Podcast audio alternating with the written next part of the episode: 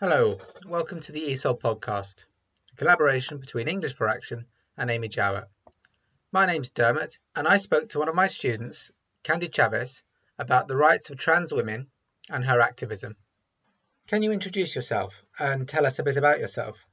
Hola, mi nombre es Candy Chávez, soy mujer trans, activista en derechos humanos desde hace ya cerca de seis años.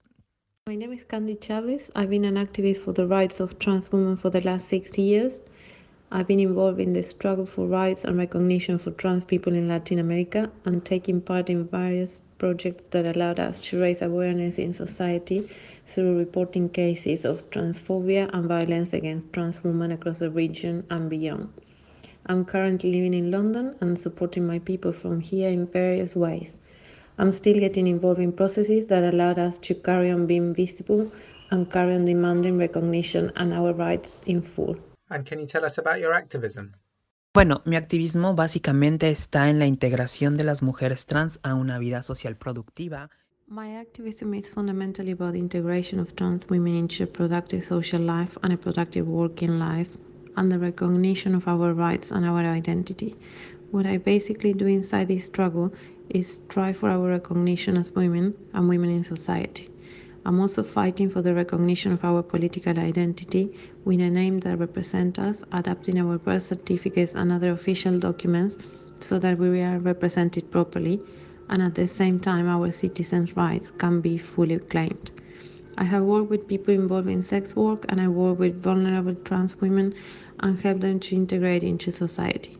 My activism has been to integrate these people and help them to challenge the stigmas and break the preconceived ideas about gender that associate gender with genitals and in this way create space for us in society and the world of work with full recognition of our political rights who we are and with an articulation of gender that represent us i also want to educate and empower trans women so that all these can be realized And what have been the biggest challenges and successes?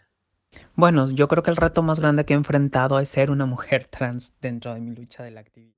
The biggest challenge that I have faced as a trans woman in terms of my activism is coming up against radicalized groups with heteronormative ideas and machista groups who consider my genitals must define my gender and don't differentiate sex with gender, which are completely different terms that can't coexist with our identity. Another challenge has been the lack of social recognition and political rights.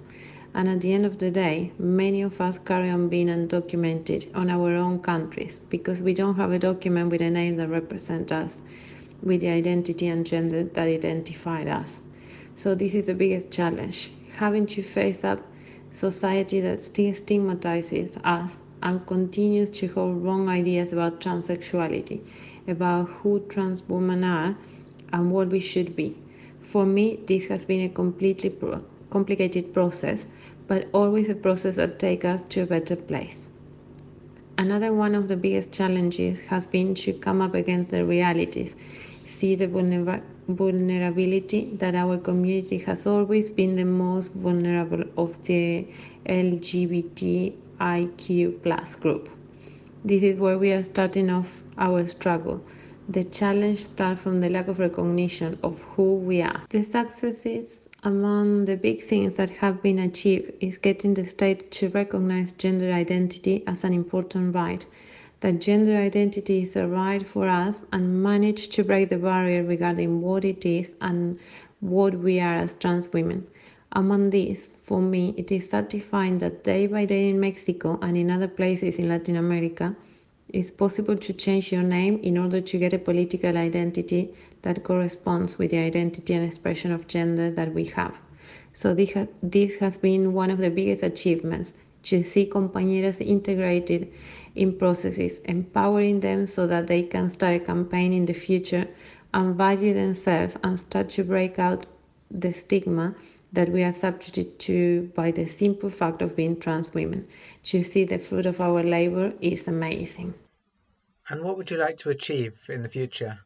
Pues en un futuro me, lograr, me gustaría lograr uh, un espacio social. future, I would like to achieve a social space where we are respected. I believe that being able to make ourselves seen and integrated in a productive social sphere, but about all getting rid of the stigma and all the false ideologies that people hold about us.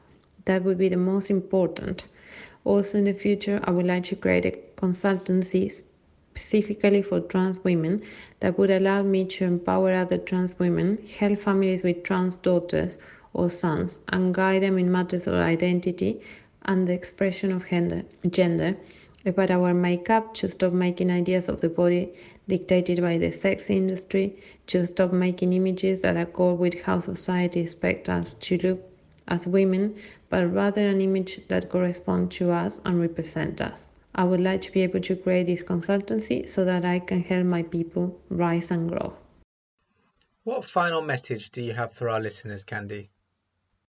Pues el mensaje final que yo daría es... Eh, My final message is that if you know someone or have a friend or people close to you who are in this situation, who is living this process of identity, this process of integration to gender identity, a trans person, then support them, understand them, and you can live this process next to them. Most of us experience this process alone as our friends, family push us away. Therefore, it's a process many of us live alone and find stressful for that reason. My message would be as a society, we integrate, we respect, and above all, we make differences visible, understanding that gender identity is something very personal. It belongs to us and it represents us in and from this premise we can understand it and move to a social situation that will allow us to grow. I believe that we will progress a lot by recognizing everybody. I'm also calling for all states to be more flexible with identity recognition and to allow people, especially trans people, to have a social social political identity that represent us. That's the message I'd like to send. Thank you to Candy Chavez for sharing your inspirational work with the ESOL podcast and for Natalia Marengo for providing the English.